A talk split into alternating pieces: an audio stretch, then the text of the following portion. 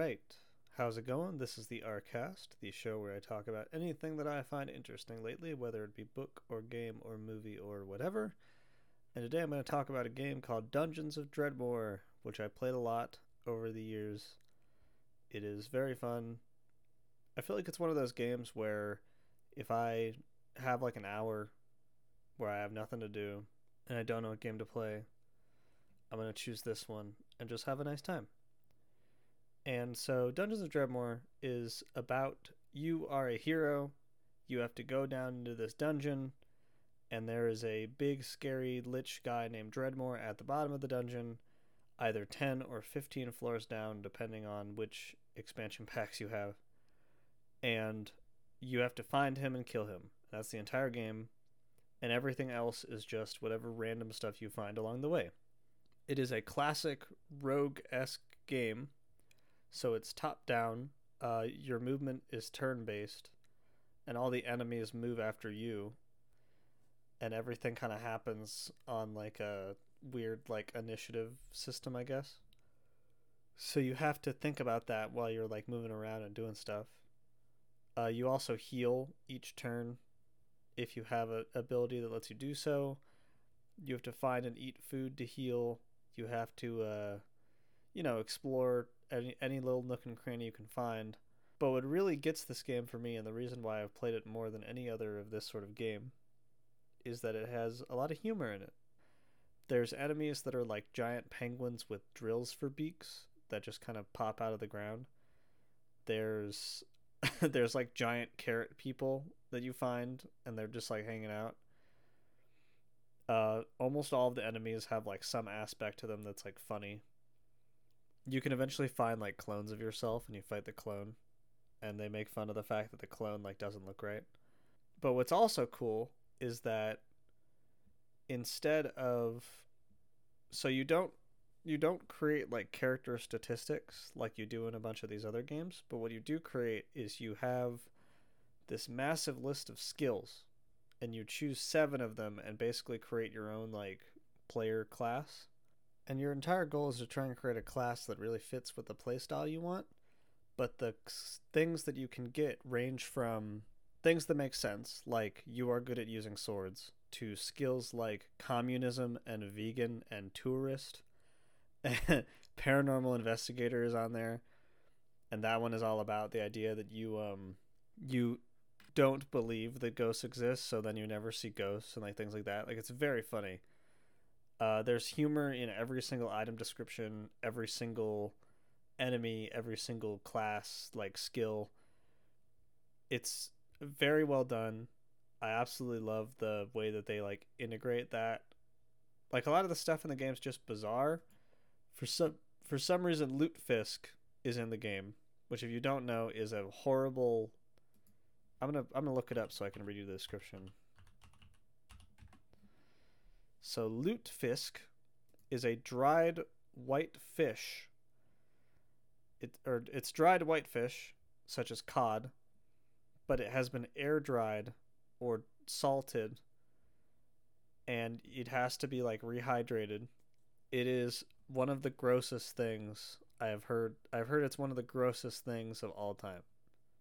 I've also heard that uh Strong is another one or or hak, hakrel, which is a national dish of Iceland. And both of these things are very infamous because they are considered extremely gross even by people in those regions. And I've heard many stories. But anyways, because I was like, what the hell is this stuff? But yeah, you, you can find the Lutefisk god and then give Lutefisk that you find to him and he may give you an artifact. And then you can like there's just so much random stuff. There's literally a character in the game called Inconsequentia, who is the goddess of pointless side quests, and you find her shrine, and then she gives you a completely randomly generated side quest, and if you complete it, you get like a treasure.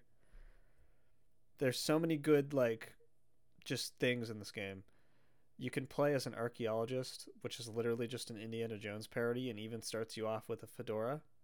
And then as you like travel around, you get powers like you can turn an item into experience by sending it to a warehouse and that means that the item disappears and you get experience based on the price of the item.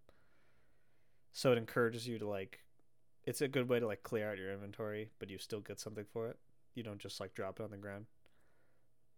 It's a great game. It's it has this like this like combination explosion aspect to it. And I think that the only thing is I think that you absolutely need to buy the two expansion packs, which are only like $2 each, but I feel like without them you're missing out on very important parts of the experience and like the funniest parts of the experience. So there's two expansions which are called Conquest of the Wizard Lands and Realm of the Diggle Gods and they're both very funny. There's also a free one called You Have to Name the Expansion Pack and you can actually go into the files of the game and rename the expansion pack. And you can also get mods and there's a lot of really good mods for this game. Uh, most of them add new classes or new skill options, and they're all very funny. I think the one I used to use the most was uh, it was called Galactic Hitchhiker, and the whole point was it was like kind of overpowered, but it basically was a parody of like Hitchhiker's Guide to the Galaxy. And then when you made your character, it gave you a towel, and you had your towel on your waist because if you've ever read Hitchhiker's Guide to the Galaxy, that's like the the most useful object in the world, or uh, sorry, the most useful object in the universe is the towel.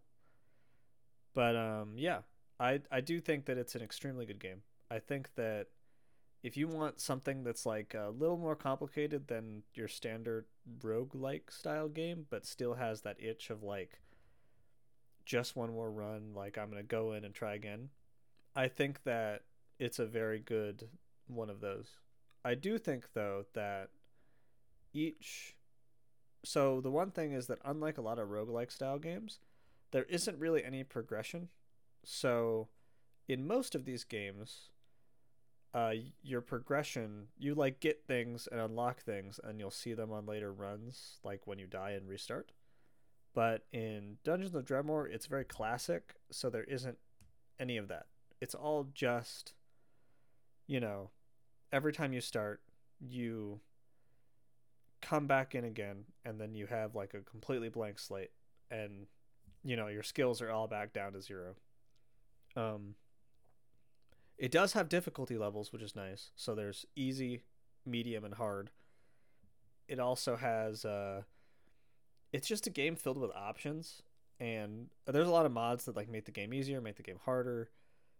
Uh it's very fun. And also the biggest thing is you don't have to worry because unlike other games in the genre like NetHack and things like that, the interface is very streamlined and there is no text graphics except for I think there was a joke mod I installed that made some of the monsters look like the classic text graphics where it's like, you know, like a giant red D is a dragon and stuff like that.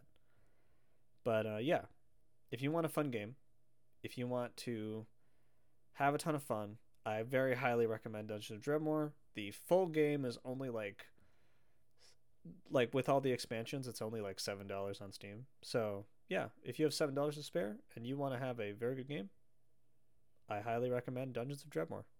I hope you enjoyed this review, and I hope you have a very nice day.